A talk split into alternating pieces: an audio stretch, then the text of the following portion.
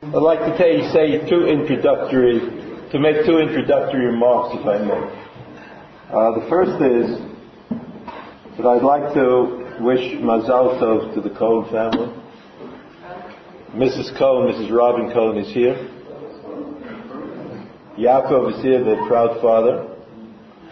Yaakov Cohen. What? Baby is resting. And the Zadie is resting.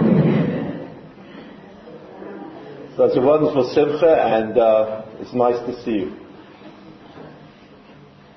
I gave uh, one week. I gave the shiur in Milwaukee, but um, it's not as good as it is in Yerushalayim. Of course, you know I speak from my prejudiced point of view. The second thing I'd like to say is that you know that today is the end of the shiva for the eight uh, young men, Zichronam Bracha, who were killed a week ago. And um, what I think we should do, uh, minimally, is dedicate the learning that we're going to do tonight with Zichronam. But it'll take me a minute to explain that. I'm not such a, a fan or a person who understands always what dedicating something means. That's, uh, I guess, an enterprise people who have different means than I have. But I never was able to understand what dedication meant, dedicating something. But when it comes to learning, when it comes to learning Torah, we know that in our tradition, originating in the Gemara in Tanis, it says, O chavrusa, O mituta, either the chavrusa or death. That learning Torah is something that is best accomplished with tzavta, with people who are trying together to learn the Torah. That's the way we've always done it. And that's the way it's done best. Because after all, learning Torah is primarily about remembering things, about not forgetting.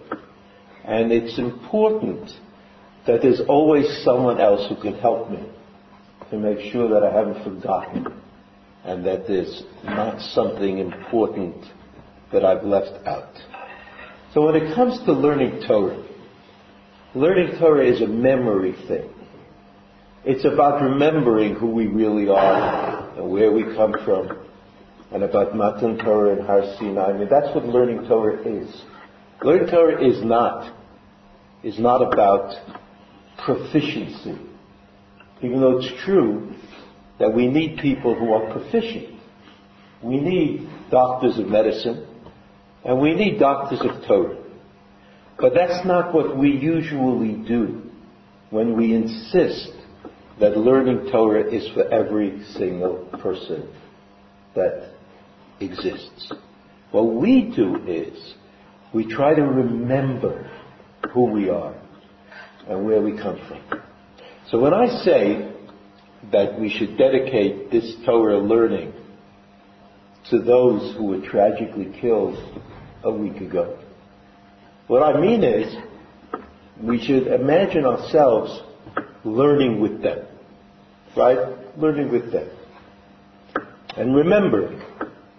Because you know, in the long, in the long haul, everything is just memory. No one lives forever. Nothing goes on forever. So we live as a memory.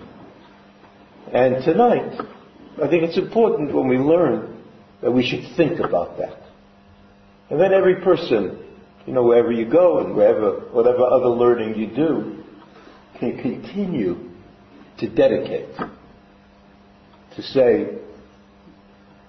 you know, learning is about who we are and where we come from, the tribulations that we have to endure, and the hope that we will overcome somehow. And the memory is part of that learning. So we're going to learn something about the Parsha Vayikra. About the Parsha Vayikra. And uh, we're learning it together with everybody who should be remembered. The first pasuk, if you look at the sheet, the first pasuk of Vayikra says this, Vayikra Moshe Vayedaber Hashem Elav Me'oel Mo'ed Lemor. That's the first pasuk. Now the first pasuk has been a problem consistently to the Parshanim throughout the ages. And we're going to look carefully at what Rashi says, and then we're going to look at what the Ramban says. Now, there's an odd fact about this pasuk, as you could see, and that is the aleph of the word vayikra is smaller than the other letters. Now, this itself is a kind of mystery. Nobody knows exactly why, but everybody is confident that that's the way it should be written. So let's go through the words. Like we just noted the aleph. It's called an aleph ze'ira, a little aleph. You write the little aleph in the word vayikra. That's the way it's done. Now what does the pasuk say? And I've told you several times that the really difficult psukim are the ones where you understand every word. Right? In this case, we understand every word.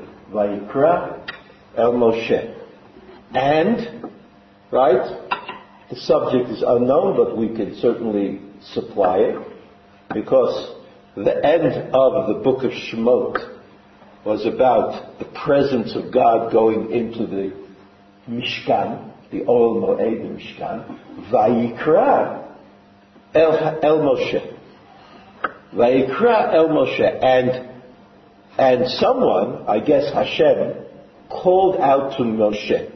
Vayidaber Hashem elav me'ol moed lemor. So I mean, structurally, it's a little bit annoying. If it's Hashem, then why doesn't the pasuk say Vayikra Hashem el Moshe Vayidaber elav? Why does it say Vayikra el uh, Moshe, no subject, right? We don't have the subject written in the pasuk, and then Vayidaber Hashem elav though it's a new topic, right? A new topic. May oel moed, may oel moed, okay.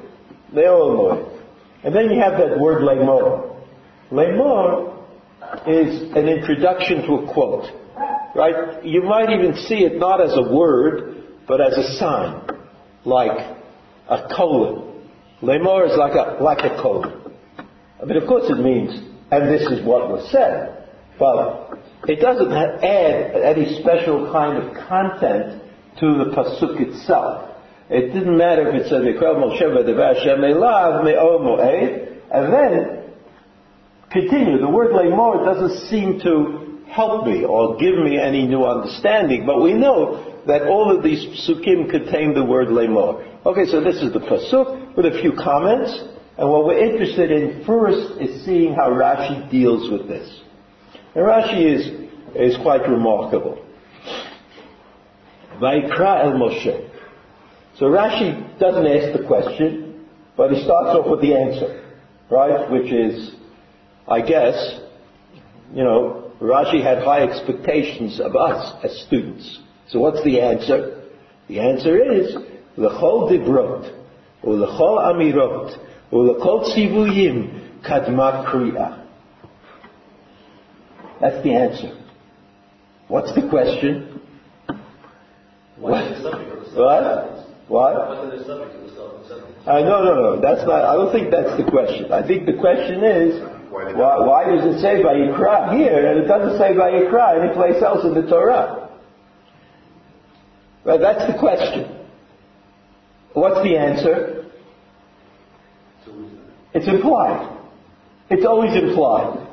So now you have another question. Like it's always implied, so what does it say? And what's what's the know, if it's important, maybe it should be there. If it's not important, so what is, why is it here at all? I mean, why is it here to tell you that it's implied? What difference does it make to me if it's implied or it's not implied? These are, these words are verbs that appear in psukim. Right? The word, the verb dalet bet reish. Vaydaber Hashem el Moshe. Vayomer Hashem el Moshe. Tzavet b'nei Yisrael, right? All of these words are the words that introduce statements. Kadma kriya. Kadma kriya. What's kriya? Rashi says, it's all based on Chazal, right? I mean, like, it's Rashi, he's teaching it to us, but it tells from Chazal. L'shon chiba. What does L'shon chiba mean? L'shon chiba means it doesn't mean anything. It's not an additional verb. It's also not additional content.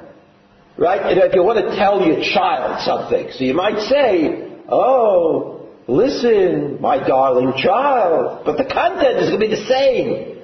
Right? Doesn't say, it doesn't make any difference. That's called the Shon Chiba. That's the Shon Chiba. So it tells you something about the relationship between HaKadosh Baruch Hu and Moshe Rabbeinu, but has nothing to do with content. It doesn't say anything. The Prophet's not telling us anything. That's called the Shon Chiba. And then he goes on and says, the Shon Shemalachei Asharek Mishtamshim Boy, you could really do something with that. It's exalted. The language is exalted because we know that Malachei Hasharek use that verb. Shneemar, the Remember that? Someplace? You heard that before? Right? Even if you didn't memorize Yeshayahu in Kita Yud, but you still you know, the kara zel zeba amar. The kara, so Chazal said, you know what the kara is? That's what angels say. That's what angels say. So HaKadosh Baruch Hu says to Moshe Rabbeinu, the kara, vayikra. HaKadosh Baruch Hu is saying, you know, you're like, you're like one of my angels, I guess. Right? That's Lashon Chiba. That's Lashon Chiba.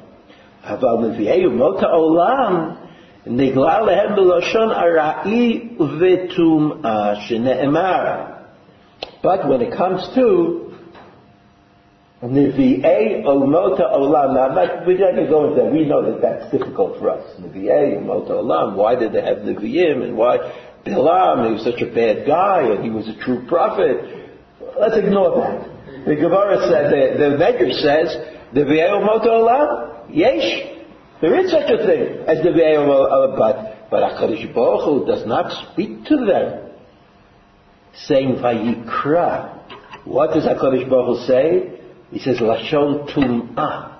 Lashon Tum'ah is Vayikar. You know that the word Vayikar is related to the word Mikre. Right? Mikre. Mikre means philosophy, the philosophy and accident in uh, not philosophy, mikra is something that just happened chance, happenstance, happenstance. A word like that. It's such a word, right? It just like happens, not important. That's mikre. So when HaKadosh Baruch Hu speaks to, also mikre is that word vayikar is a word that's associated with tum'ah, mikre laila. Know, somebody has a, a nocturnal emission and, and becomes tameh. So that, that's, that's the word, right? So that when God speaks to the Nevi'im, to the prophets who are not Jewish, then uses a different language. Vaikar Elohim, Elohim Bil'am, right? Bil'am Vaikar. So what? Rashi is really piling it on here. You know, like he asked the question, he gave an answer, there was some other question that somebody could have hit the other answer. This is like a, a powerhouse Rashi, right? Because Rashi tells us a lot of things. And he hangs it all on the hook of that word Vayikra. And then by implication, even though amazingly Rashi doesn't mention it, amazingly because I imagine that Rashi also had a Sefer Torah with a little aleph in it, right? Right, so you could say, according to Rashi, why is it the aleph little? According to Rashi. According to, you know, everybody, there are different takes on it. According to Rashi, why is there a little aleph? Because the Torah wants you to know that HaKadosh Baruch Hu purposely spoke to Moshe Rabbeinu using an aleph. If the aleph was a, the regular size aleph, you would never notice it. You'd say, Vayikra, that's a Hebrew word. You go, well, what else should it say? Well, you make a little aleph, you say, hey, how come that aleph is little? Right? How come there's a little olive? And then, and then the answer to the question is, well, it's a little olive because you have to know that that's how HaKadosh Baruch Hu spoke to Moshe Rabbeinu. But to the other guy, the bad guy, it's only, it's without a little aleph. Right? HaKadosh Baruch Hu blah, blah. But if the Aleph was not written in that odd way, you wouldn't say, hey, how come it's written in that odd way? Right? So, so the answer to that question is also applied in Rashi. Just as Rashi doesn't say. Either for some unknown reason, or as I said, Rashi had high expectations of us. He thought we would figure it out somehow. So that's the first part of Rashi. Now, Vayikra el Moshe. Now the Rashi is going to get into content. Vayikra el Moshe. Hakol olechu magia laznaf. Vayikra el Moshe. So what's happening? What's happening? Moshe Rabbeinu hears the voice. And it, the voice hits his ears. Right? V'kol Yisrael lo shomim. In other words, the way it worked was God spoke to Moshe Rabbeinu. Moshe Rabbeinu spoke to Bnei Yisrael. But if God is speaking to Moshe Rabbeinu, how come Bnei Yisrael don't also hear? I mean, they, after all, they're all, if you remember from when we learned about Midbar a year ago, Bnei Yisrael are camped around the Ohel Moed, right? Moshe Rabbeinu sees that the time is coming. They're all standing there. They all notice it. It's not like they live in Eilat or they live in Metula and something's going on at the Beit HaMikdash. They're all right there. So he says, no, there's another miracle. Vayikra el Moshe is content, according to Rashi. There was a tourist telling us something. It's saying that Moshe heard it and the other people didn't hear it. That's called content. Right? Explanation comes after content. You can say, so why is it so important for us to know that? Or what is it that the Torah wants us to be aware of? You can say whatever you want to say. But now we have an inkling of content. By el Moshe, but not Bnei Yisrael. It was a miracle. They're all standing together, more or less. They could all yell at each other and say, hey, you know, coming to the Kiddush, Shabbos, make your Kiddush. They would all hear. They would all hear. But here, but, but in this case, they didn't hear that there was a kol. And the kol was itself, as the Rambam says in the Moreh Nevuchim, the kol was an invention, was a creation of God. And therefore, it had its own rules. The rules were that Moshe Rabbeinu heard it, and nobody else heard it. That's what uh, that's what uh, what Rashi says. Yechol af lahapsakot haita kriya. So after this is like the Medrash answered this question. You know about hapsakot? So those of you who uh, who read the Torah, those of you who read from the Torah, I'm sure. I won't ask you who you are because I might get the wrong answers here. But uh, if you read from the Torah, so you're aware of the fact that there are spaces.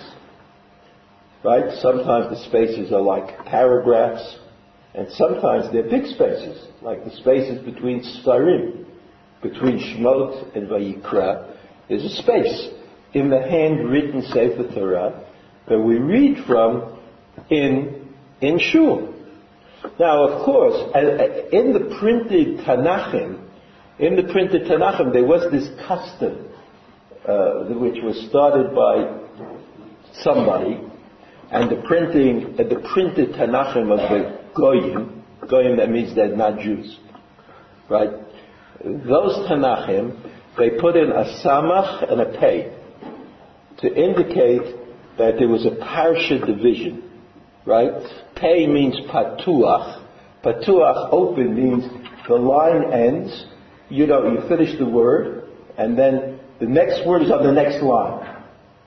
Right? That's called patuach. And satum means you finish the word and then there's a space, and then the next word starts on the same line. So satum is less of a division than patuach.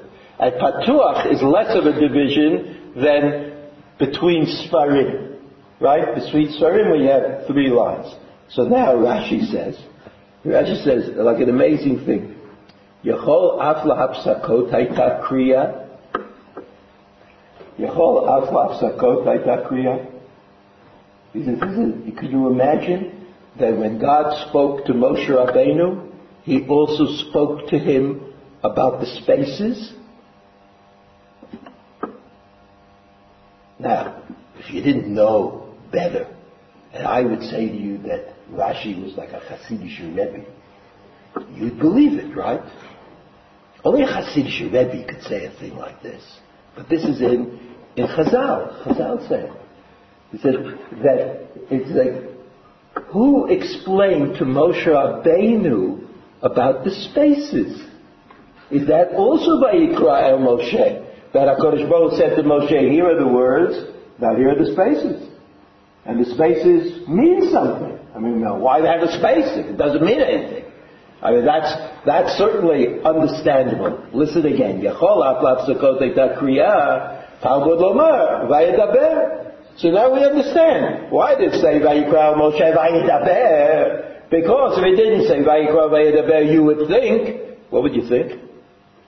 That vayikra includes the spaces.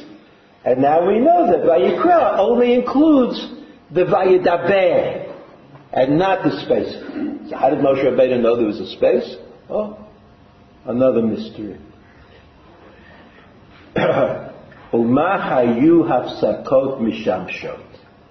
So Rashi says, so if that's the case, if, Mo, if HaKadosh Baruch didn't explain to Moshe Rabbeinu what the spaces were, so what were the spaces talking? Here you go. Rashi's not, not like afraid. He's going to tell you. Leitain urevach Moshe. This is like a wonderful thing. It's a wonderful idea. Leitain urevach Moshe litbonen bein parasha leparasha ubein inyan leinyan. What do you think? What do you think? That Moshe Rabbeinu got the Torah. So we would imagine that that's what we always say. That there was at least one person in all of history who understood the Torah. And his name was Moshe Rabbeinu. Okay, maybe he didn't understand it 100%, but he understood it 99%. Right? Because he, he was in the, the, the level which is almost the top, right? Almost as high as you can get. He understood as much as a person could possibly understand. They say, if he understood as much as a person could possibly understand, so what were the spaces for? Spaces for notes. Know, you write in notes, like people used to write in the Gemaras before everything was on the internet. And you don't do that anymore. There were always notes. I remember when, I remember there was, uh, when I went to Yeshiva, there was an institute in YU. There was an institute for publication of the Rogatchover's writings. The Rogatchover Gaon, his name was Yosef Rozhin, and he lived in Dvinsk. Lived in Dvinsk. This is a little town. It had a few Jews in it. And two great rabbanim. Meir Simcha Cohen of Dvinsk. He was the Misnagid. And Rav Yosef Rosen, he was a chassid. He's not only a chassid, he was a Chabad, a Lubavitcher chassid, which either makes him a super chassid or less than chassid. I don't know. But so yeah, Rav Meir Simcha, these two great geniuses, they're sitting in this little town, and they're like answering questions. If people say, come in and say, well, say, can I cook on Shabbos? No. You know, do I have to daven every day? Yes. You know, like they had nothing to do. They promised had nothing to do, so they wrote. But Yosef Rosen had no time to write. It was a waste of time. He didn't want to waste his time writing. So what he did was, he wrote his chidushim on the margins of his Gemara. So while he was learning, he wrote the Chidushim. But there's not so much. So what do you need a machon for? What do you need an institute to publish the writings of the Rogatchover? You get a guy, sits down and writes it up, and you have the writings of the Rogatchover. But what happened was the Rogatchover didn't have so much room on the margin. Right? There's not so much room. So what he did was, he didn't write any words. He only wrote abbreviations. He wrote the first letter of every word that he wanted to write. And then, by doing that, he had a lot of room. He had a lot of room, so, by, so he had a lot of room. And then nobody knew what he wrote. So it took like, you know, another 20 very smart people to try to figure out what it was that he was possibly saying. The same thing is true, and this is in the, in the library. One of the chavrusas of Rav Yosef Rozin, the Rogatchover, was the Lubavitcher Rebbe. Not the present Lubavitcher. the immediate prior to the present Lubavitcher. They still lived together. But they were not in the same, they weren't, they were for a while, they were in the same place. But the, but the Nachum Schneerson, went away from that place, and he used to go with his father-in-law, he used to travel around. So they learned by sending postcards to each other. These postcards exist, or at least some of them, you know, exist. And both of them use this system. If you, I don't know if you know what a postcard is. to be a certain age to know what a postcard is. A postcard is like a card. You write on it and you mail it, right? You can mail postcards. So it was like before email. So they used to write postcards to each other. I guess they came stamped. You know, you could buy postcards that were stamped. You have to worry about it. So they used to write to each other, but only in abbreviations. Both of them. And they, neither of them wrote a word on the, there was not a single word on the postcard. There were only Rashi Tevot, what we call Rashi Tevot, the first letter of every word. And that's how they wrote to each other. And apparently they got along fine. You know?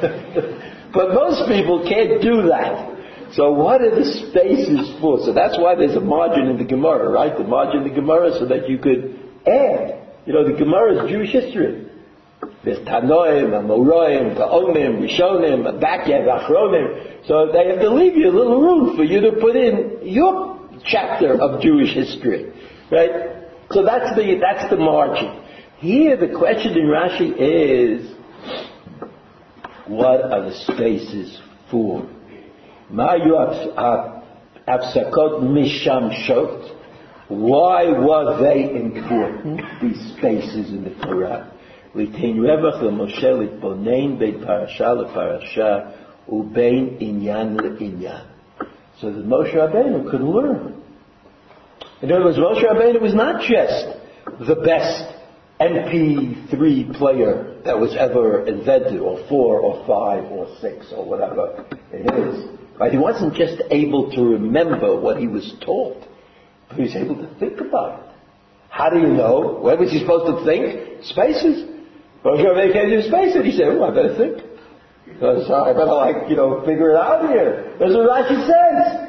This is what Rashi says. It's based on the Medrash. And then he says, he, he, the Medrash says, Kal v'chomer l'hedyot. Kal v'chomer. You know, surely this is true for a hedyot. What's a hedyot? Anybody who's not Moshe Rabbeinu. In this case, hedyot means always the regular one. Right? It doesn't mean the stupid one. It means the regular one. Right? So the, the extraordinary one is called Moshe Rabbeinu. And the regular one is everybody else. Right? Everybody else except Moshe Rabbeinu. Just like Moshe Rabbeinu had to think about the Torah. So we also have to think about the Torah. So you have, you have, you have to understand. So that, that's what learning Torah is. So there's a difference between knowing something and thinking about it. Right? You have to, the things you have to know. The things you have to know because you have to live. You can't say, you know, I'll figure out how to keep Shabbos after I learn everything there is to learn about Shabbos. I mean, it doesn't work out. So you have to take a, you take a book, and it says, do this, do that, and you hope that somehow if you follow the book, when you get to Gan Eden, they'll say, how was it? You say, I followed the book. And they say, okay, you're in. Right? But after you figure out how to follow the book, you've got to learn the spaces. You've got to like be involved in how it got to the book. That's called learning Torah. And that's the other thing, that's called knowing things. Knowing things, fine. It's important to know things. But that's not what learning Torah is. Learning Torah is stopping at the spaces and considering what it is that's really going on. That's Rashi. So Rashi explained to us Vayikra el Moshe Vayidaber. That God, that the Vayikra el Moshe only applies to the Vayidaber, to what God said, and not to the spaces. Why are there spaces? Because even Moshe Rabbeinu has to think about what he's learning. Impossible. Next part of the Rashi, okay? Vayidaber Hashem Elav. Vayidaber Hashem Elav. You see the simple pasuk? Now was this like when we said that at the beginning? Didn't we say that? All the words are clear, it's understood, we know what the Pasuk is saying. Basically, here's Rashi. He's not letting us go without explaining every single word and phrase in this Pasuk. Elah, lema'et et Aharon. Only Moshe Rabbeinu and not Aharon. Even though Aaron and Moshe Rabbeinu had a similar connection to the Mishkan, to the Ohel Moed, because Moshe Rabbeinu during the eight days of Miluim was the Kohen Gadol. And on the eighth day, on the eighth day, um, Aaron, Aaron became the Kohen. So that, but Moshe Rabbeinu didn't really lose it. He didn't lose the Kahuna. But the Kahuna was passed to Aaron and his family. Whereas Moshe Rabbeinu's Kahuna was limited to him. He was the Kohen, but not his family, right? So Elad Lameid Aaron. Rabbi Yehuda ben Beteira Omer, שלושה עשר דיברות נאמרו בתורה למשה ולאהרון, וכנגדם נאמרו שלושה עשר מיעוטים ללמדך שלא לאהרון נאמרו אלא למשה, שיאמר לאהרון. ואלה הן שלושה עשר מיעוטים Medaber ito, medaber elav, medaber elav, noadeti lecha. Right? There's a whole list. In other words, somehow, uh, uh, this is not our topic right now. I mean, I'd like to go, you know, to go beyond this because we just don't have, we don't have the time. But, uh, but the Medrash points out that there are times when God spoke to Moshe and Aaron together in Mitzrayim and elsewhere, but there are other times when in the Torah uh, uh, uh, Hashem speaks to Moshe Rabbeinu excluding Aaron. In other words, Aaron was then the next level. He learned the Torah from Moshe Rabbeinu. But there were times that Aaron was able to hear what Hashem wanted directly, right? Okay. Me'ol Mo'ed. If you skip uh, down two lines, I think, you see the Me'ol Mo'ed is written in Rashi script, and the, and the Rashi is written in regular script. The Chumash is written in Rashi script, and the regular, uh, the Rashi is written in regular script, which I guess is like somebody with a sense of humor did that. Uh, this is, this I think is from the, uh, the Bar Ilan. This is, uh, oh no, But there's so many ways to get things on the internet that I can't remember where exactly they all come from. But this comes from Rashi. You can uh, you can type in Rashi, and out comes Rashi. Not in person, but. but I have to go to that museum in Tel Aviv. And then Rashi comes out. Ohel Moed, May Ohel Moed, Ohel Moed, right? May from Ohel Moed. מלמד שהכל נפסק velo aya יוצא chutz לאוהל. That the May Ohel Moed, according to Rashi, means that it always stayed in Ohel Moed. Me'oel Moed meaning in Ohel Moed. And then the Medrash says this, Yachol mipnei shakol namuch. Maybe it didn't go out of the Ohel Moed because uh, it just was a, a quiet voice. It was not so loud, so you couldn't hear it outside. Talmud Lomar, et kol, et hakol, mahu hakol, right, the pasuk above. What is the kol? Hu hakol hamiforash b'tihillim. It's the kol that is spoken about in the pasuk in Tehillim, kol Hashem b'koach, v'kol Hashem b'hodadar, kol Hashem shabbat So in we know that kol Hashem is always strong. Right? The Pasuk says, Kol Hashem strong, Kol Hashem strong, Kol Hashem strong. And therefore, the Kol Hashem Me'ol Moed must have also been a strong voice. So how come you didn't hear it outside of the Ohel Moed? How come? In Cain, Lavanema Me'ol Moed, Lamed Shayakol Nifsak. Another miracle. The voice was a powerful, strong voice, but it stopped at the, at the entrance to Ohel Moed. That was it. If you were at the Ohel Moed, you could hear it. But if you were outside of the Ohel Moed, you couldn't hear it. In spite of the fact that we know that the voice of Hashem is chazak, is always chazak. Kayotzebo, this is a pasuk, the kol kanfei akruvim nishma ad hechatzer hachitzona. Clearly, much further, right? even the kanfei kruvim was heard outside. Yachol shakol namuch Talmud Lomar kekol kel shedai b'dabro.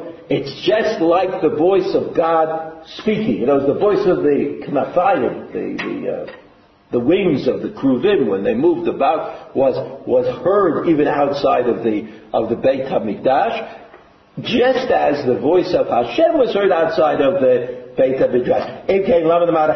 Chitzonah, so why does the Pasuk Yecheskel say only until the outer uh, courtyard? Shekevet Shemagia, Sham Ayan Nifsak. Because that was also the place, but it got out of the, out of the Kodesh, but into the Chatzir, and then it stopped. So that always the voice that comes from Hashem has these two qualities. One, on the one hand, Chazak, very powerful voice. On the other hand, it doesn't act like a regular sound.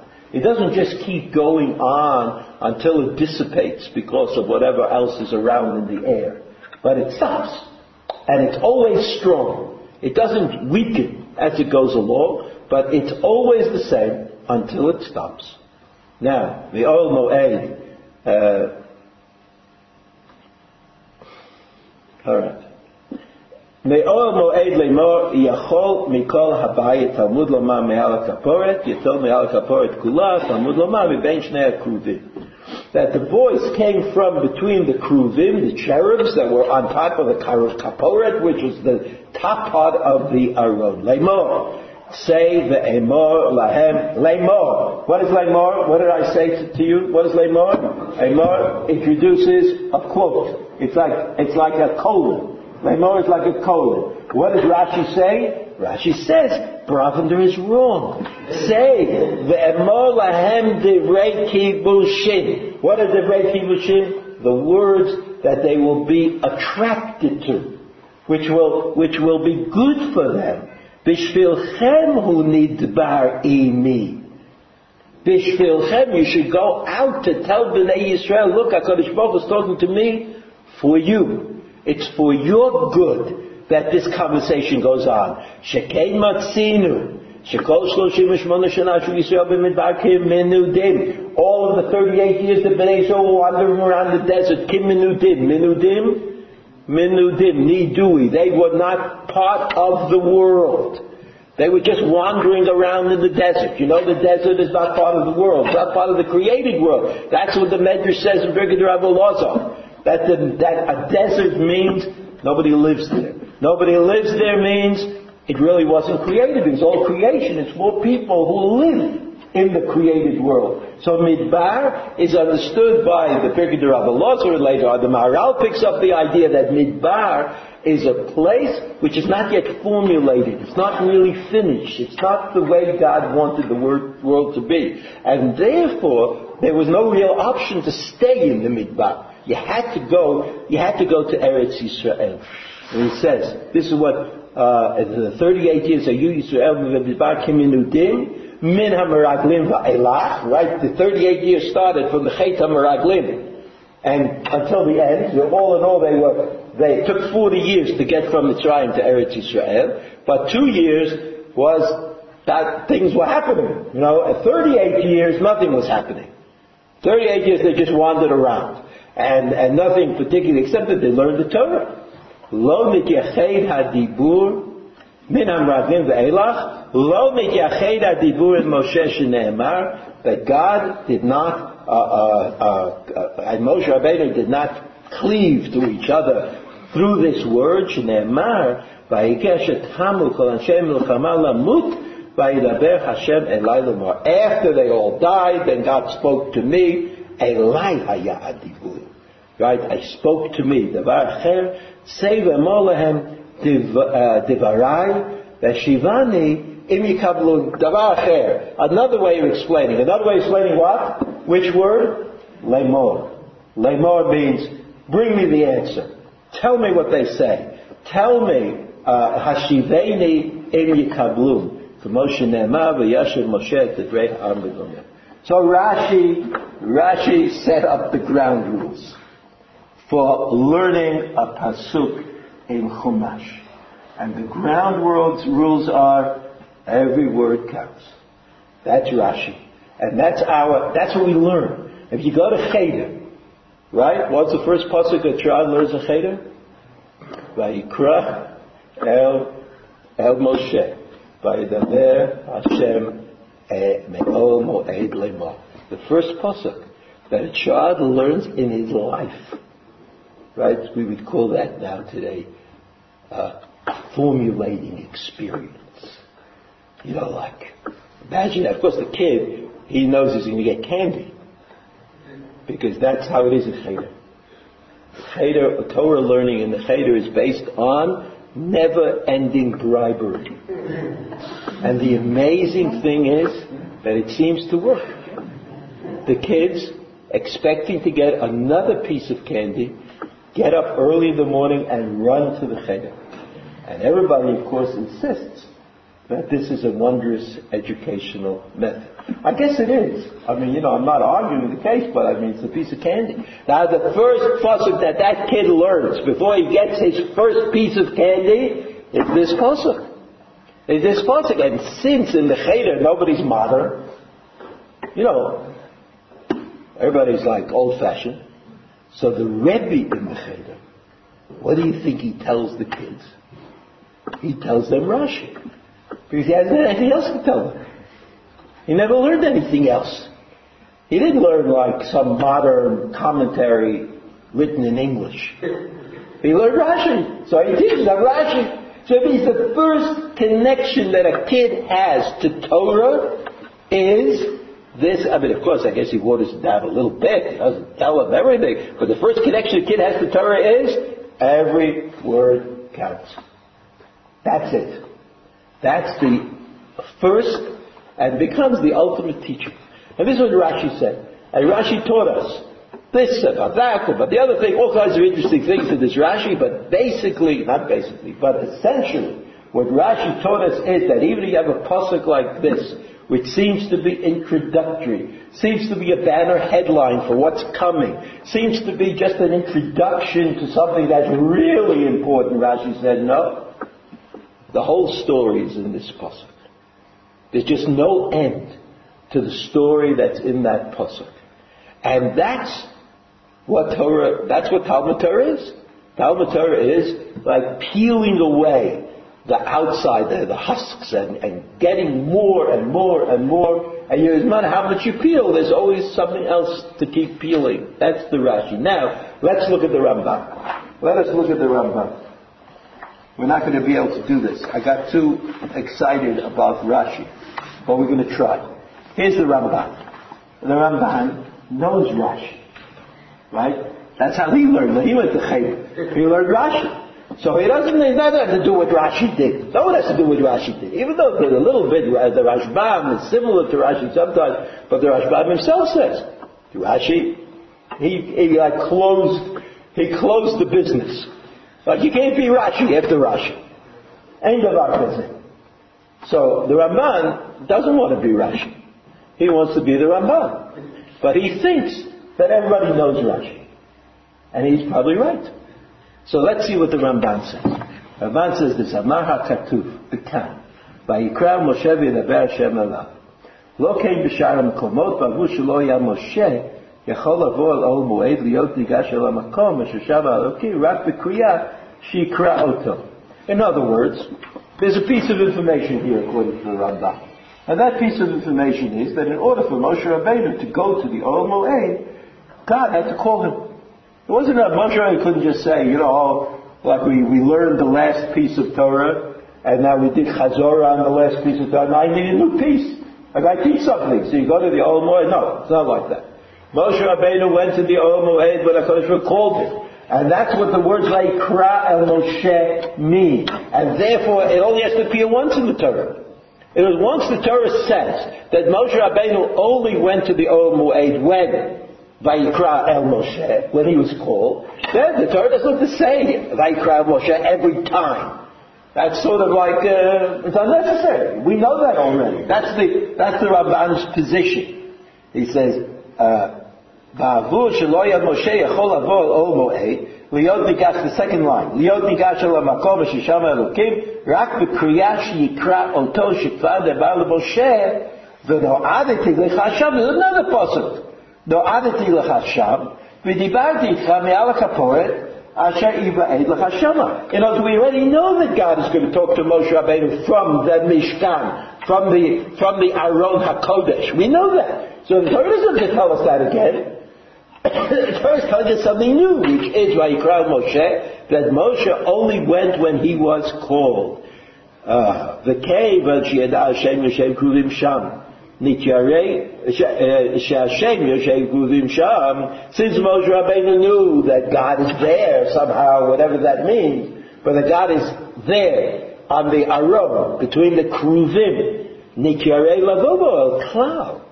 It makes sense that Moshe Rabbeinu would fear coming to the Ohel at that time, Achi cried love, Har Sinai, and this is the Ramban. The Ramban has a thing with this, right? We've talked about it several times. The thinks that the Ohel Moed is Har Sinai. Har Sinai went into Ohel Moed. And so just like in Har Sinai, Moshe Rabbeinu didn't go up the Har Sinai until he was called by HaKadosh Baruch Hu, come, he saw the, uh, the Anan, but he saw the Anan as being a Bechitza. I can't go there.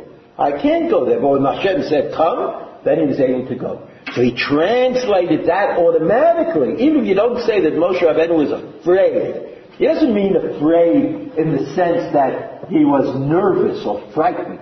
He means he was afraid of doing the wrong thing. And since how do we know what's right and what's wrong? I mean, well, like one of the primary ways is we make kind of uh, mishmaot, right? We equate this case to that case. I mean, that's how we know. I mean, because cases don't uh, uh, uh, repeat themselves perfectly. It's not true that what happened yesterday happens today exactly again, and I know what to do. But I have to somehow figure out to, to make this mishvah. So Moshe Rabbeinu said, if when I was supposed to go by Har Sinai and get the Torah for the first time, I couldn't go until I was called, what am I doing now? I'm also going to get the Torah. I'm also going to Olam Moed to get Torah. So I mean, l'cha'ura, l'cha'ura doesn't mean that he was afraid. He was afraid of doing the wrong thing. He wasn't afraid of something. But he didn't want to do the wrong thing, and he thought that the right thing was what he did at Har Sinai. That's what, that's what the, uh, that's what the Ramban says. Or maybe, maybe it was that Moshe Rabbeinu didn't really know what the situation is. In other words, he didn't know what's in the Ohel. He saw that the cloud was on the Ohel. But maybe he didn't always know what was going on in Ohel He couldn't just stand there all the time waiting to see if the cloud of God's uh, glory was in the tent. But he couldn't do that. He had to, he had to do other things. You know, he was like uh, in charge. He had to make telephone calls. He had to write himself little notes. He had to, you know, tell the secretaries what to do. I mean, Moshe Rabbeinu. He couldn't just stand by the Ohel all the time. So he didn't. Ki lo kisau ha'anan ayom hashmini kidat. Now what's this got to do with anything? So you see, remember we mentioned that at the end of Shmot, there is no mention of the Yemei Miluim. Where are the Yemei Miluim mentioned? Right in the Parsha of Shmini. Right, the Parsha of Shmini. Nevertheless, Chazal tried to somehow accommodate the notion of Yemei Miluim into these parashiot of the end of Shemot and this pasuk at the beginning of Vayikra. And the Chazal said, the Chazal said, uh, Lo kisau hanan yon hashmini Kidat Rabotenu. So even if you'll say, in other, words, it's like, like the Ramban, the Ramban doesn't know. I mean, let, let's, let's put it simply. The Ramban doesn't know why Moshe Rabbeinu had to be called. Why this Vayikra El Moshe is such a big deal. Because, obviously, Moshe Rabbeinu would know that he's supposed to go. Either he would know it because he would know it in his, you know, in his heart, in his mind, or Kodesh Baruch would speak to him, or, or however, however he'd know it. He, he, would know it. I mean, what is the, what is the issue? HaKadosh Baruch Hu spoken to Moshe Rabbeinu tens of times. Maybe more than tens of times, over and over again, to the Parsha Mishpatim, Sham, some lo chokul mishpat, all those mitzvot. So, so what is it by Yikra El Moshe? So first the Ramban says, well, maybe he didn't know, and maybe he wasn't sure, and maybe he was afraid. And now he says, well, maybe uh, uh, the, the cloud was not really there yet because it didn't come until the eighth day, right? The thing, to Darshu, Aaron beval Yavo ben Moshe beval Yavo. Says and then afterwards, after by crown Moshe. So in other words, that I think that far from explaining the pasuk, like you said, by crown Moshe. What's the Ramban's question? why did HaKadosh Baruch have to call Moshe Rabbeinu? Why do we have to know that HaKadosh Baruch called Moshe Rabbeinu? Every prophet gets information from HaKadosh Baruch Hu and then acts on that information. Certainly Moshe Rabbeinu, that Moshe Rabbeinu, I cry Moshe, hey, Moshe, what's doing? What, what is that for? What do we need that for? So the Ramban says, well, maybe he didn't know this, or maybe that wasn't settled, maybe that was settled. In the Ramban, the Ramban in his way is setting us up. This is my understanding. What do you mean setting you up? You know how I don't know if you, any of you have ever been teachers, some of you certainly have, but you know that students, whether they're young or old, they want to know the answer. They don't want to know the question. Because students are trained, students, Talmidim and Talmidot, are trained that there's going to be a test. And on the test there's going to be a question. And that question has to have an answer. And they're not interested in much except the answer. I'm talking about the good students. Not the students who are not interested in anything. I'm talking about the good students. Know those those that those nerdy types. They just they don't want to know what the problem is. They don't want to know what the answer is. So Ramban, if the Ramban would be nice to us, so he tell us. Right, Moshe, what are you what are you doing? What you doing? Maybe it's this, and maybe it's that, and maybe it's the other thing. And so what happens? The teacher says, what does the Ramban say about Vayikra Moshe? Maybe it's this, maybe it's that, maybe it's the other thing. Nobody likes that. Nobody likes that. So I said that the Ramban is setting us up. The Ramban is showing us that there is a lacuna in our knowledge. Like we're missing something. We're missing something. Why? Why? Because obviously Ramban is going to like provide it for us. But it's going to come from a place where if we weren't convinced that we were missing something, we wouldn't be interested. You say, ah, you know, oh, that. Anybody could say that. You know, but once he convinces us that we don't know the Pshat, then we might be willing to accept his tour de force, or what he thinks is a tour de force. Listen to what what it says. This is what it says. He says, he says, Aaron Baval Yavo, let Moshe Baval Yavo. Right? There's a lav. Baal means law. Lamed Aleph. Right? Baal Yavo means Aaron can't come. Bechol Eis HaKodesh. If you remember the Kriyas HaTorah that we said, Yom HaKippurim. We also happen to read it in the Pasha of Achrimos, but it's not as distinguished a day. So, that Aaron HaKohen was not able to go into the Kodesh whenever he wanted. But Moshe Rabbeinu was. So Moshe Rabbeinu was, so we still we don't understand exactly. Uh, uh, we don't understand exactly because if Moshe Rabbeinu didn't know whether God wanted to speak to Moshe Rabbeinu or not, he could have peeked. You know, he like, hey, like, you know, what's going on? Or like, check the board, you know, the bulletin board that says, Moshe, 8 o'clock appointment, you know, that kind of thing. So he didn't do that. He didn't do that. Why not? ואין זה דרך פשט בכתוב הזה. אין זה דרך פשט. Right, and then he refers to another Perush that he gave, which we're going to see in the continuation. Now listen. So in other words, if you look at Pshat, Pshat means I read the words and I try to figure out what they mean. If you read the words and try to figure out what they mean, you don't get a unique answer to the question of Ayikra Moshe. Even though Rashi offered us a unique answer, Rashi told us what it was that was going on, the Ramban says, let's start over again. Rashi does it by quoting Chazal. Right? He's like, he's like putting in information that's not in the Chumash. Okay. What if you don't want to do that? What if you want to just try to say, here are the words? Let's see. We should be able to figure out something by reading the words. I mean, the Ramban, from that point of view, is modern.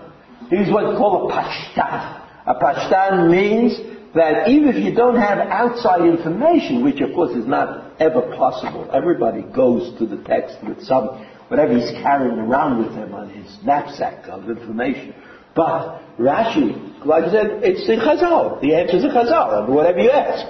Go and look at Chazal. The Ramban said, let's not look at Chazal. Let's just look at the Pasuk.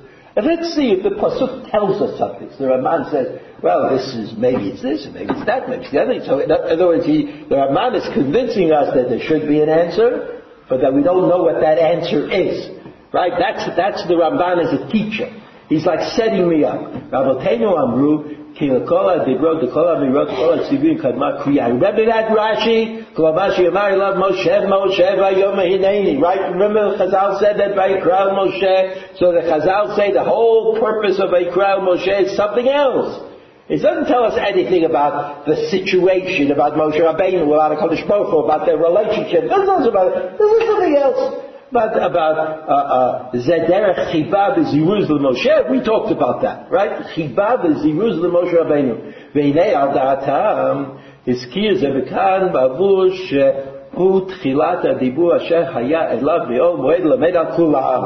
Second thing that Rashi said, right, that, that, that uh, Vayikra Moshe teaches us that it was always Vayikra Moshe. Every time that God spoke to Moshe, it was Vayikra Moshe because there's Chiba and Ziruz. Those are two good words, right, about which you can make nice drashot for almost any Jewish simcha, including uh, Brit Milah, Chiba, Ziruz. You can't miss with those words.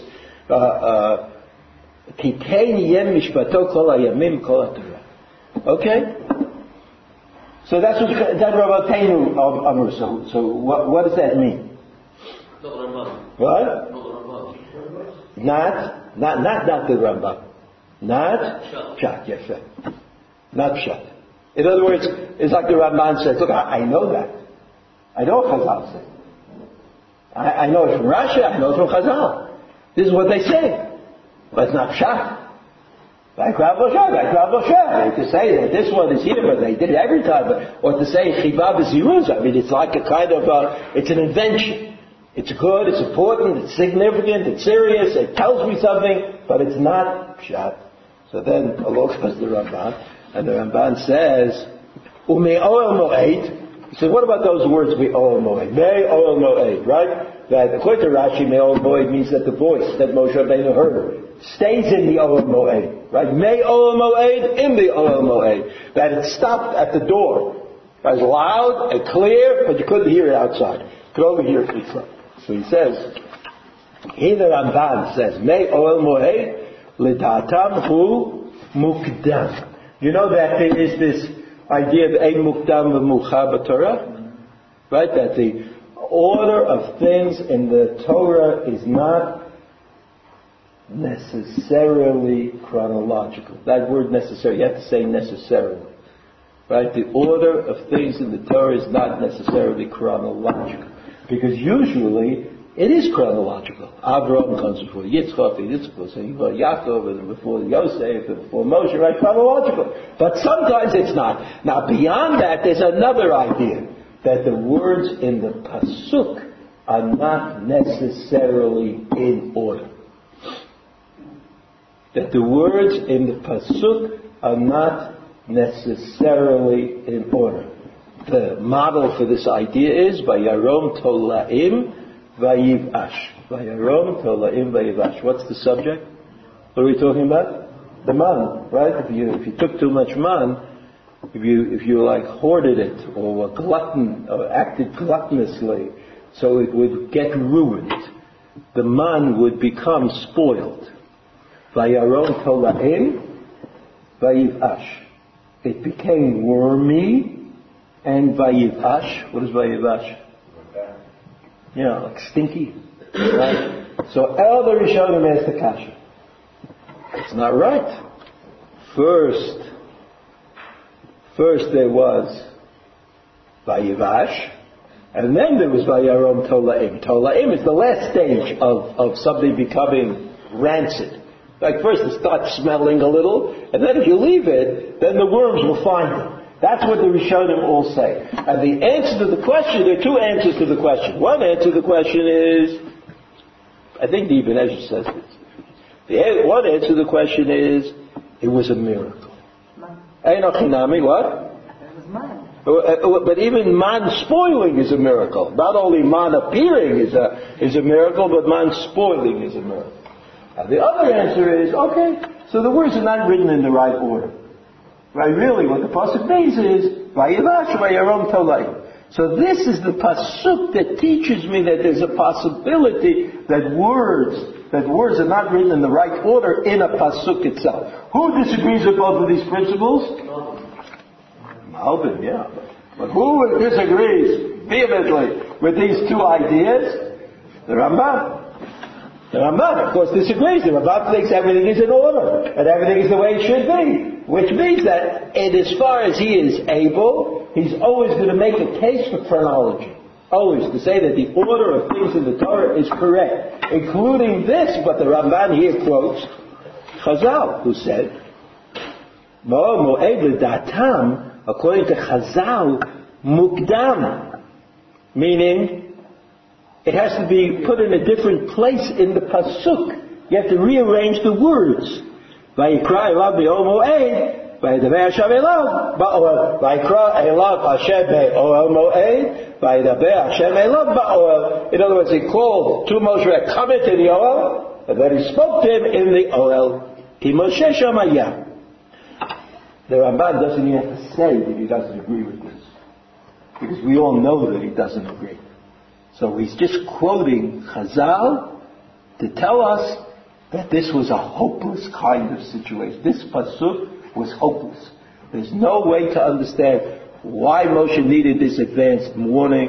There's no way to understand why the pasuk is written in the wrong sequence of words. All of these explanations, according to the Ramban, do not work. And then, again, Shi'ur HaKatuv, Kefi Pshuto Umashma'o, Vayikra Hashem Moshe, Vayidaber Elav Me'Ohel Moed. In other words, no, no. You can't just mess around with the words. The pasuk should be read as it is written. So we say to the Ramban, okay, I'm willing to read the pasuk as it is written. What does it mean? Well, how do I get the answer to all of these questions? So now, the setup having been done, you know, it's like we've like totally, we're totally wrapped here. We're up to the last line in the Ramban. We don't know what the pshat the pasuk is. So the Ramban has us hanging, you know, from some gallows there. I mean, why, how can we leave shiur and not know the simple pshat of the first pasuk in, in Vayikra? I mean, it would be too much of an embarrassment, so the Ramban says. So go Yadua Mimamad Har Sinai Uvaseret Hadibrot Uchavar Ramasti Lo. So the Ramban says, the Ramban says, as is brought in the Abba Sahula. Abba Sahula is the name of a commentary on the Ramban who explained all these Kabbalistic allusions. I may have mentioned that the three major commentaries on the Ramban who explain the Kabbalah, the Kabbalistic allusion, not Kabbalah, but the, the references to Kabbalah are the Rav B'chaya, Right? It's a very popular perush. We all, everybody knows it. Uh, the Recanati and the Abba Sahula. Now, I don't know why the commentaries on the Kabbalah part of the Ramban have funny names. I don't, I don't know. I can't answer that question. But those are the ones. In this case, Abu Sahula, that was his family name. His name was Shmuel, I think. His, his uh, personal name. He's a talmid of the tradition of Kabbalistic understanding. And they say very simple. They say very simple. We go back to the beginning of what we learned in the Ramban. That the Mishkan is Har Sinai. And the Mishkan, therefore Moshe Rabbeinu had to act in the Mishkan as he acted at Har Sinai. And if Har Sinai was, if Har Sinai was God said to Moshe Rabbeinu, Ale El Har, right, go up to the Har, that it had to be, that had to be that, uh, in, in terms of, of getting the continuation of the Torah, the same thing would be true. In the language of the Abba Sahula. Right? This, I told you something that is like simple pshat. Right? You could say, everybody could say, but in the language of the Abba Sahula, when Moshe Rabbeinu went up on the mountain, there was a change in the reality of God's relationship to the world. If you don't understand what I'm saying, don't get nervous. I may also not understand what I am saying. Matan Torah was not only about God giving the Torah to Moshe Rabbeinu, to pass on to Bnei Israel. But the stage had to be set for a transfer from God to Bnei Israel, an almost inconceivable event. Again, I believe it. I'm just trying to imagine it. It's very hard to imagine because God is God and we are we. Right? And, and anything that has to do with an event in which there's a connection between God and us seems difficult to understand. Along comes the Ramban, and he says that the system developed by the Kabbalah, which speaks about Sfirot, Sfirot, right? Sfirot, in the old country, everybody used to know the Sfirot. Because when you counted Sfirat HaOmer, you had to say, in the Ribbono Shel Olam, at the end of Sfirat HaOmer, you had to say what today was. Today, you know, Sfirat HaOmer is 49 days. 49 days, believe it or not, is 7 times 7.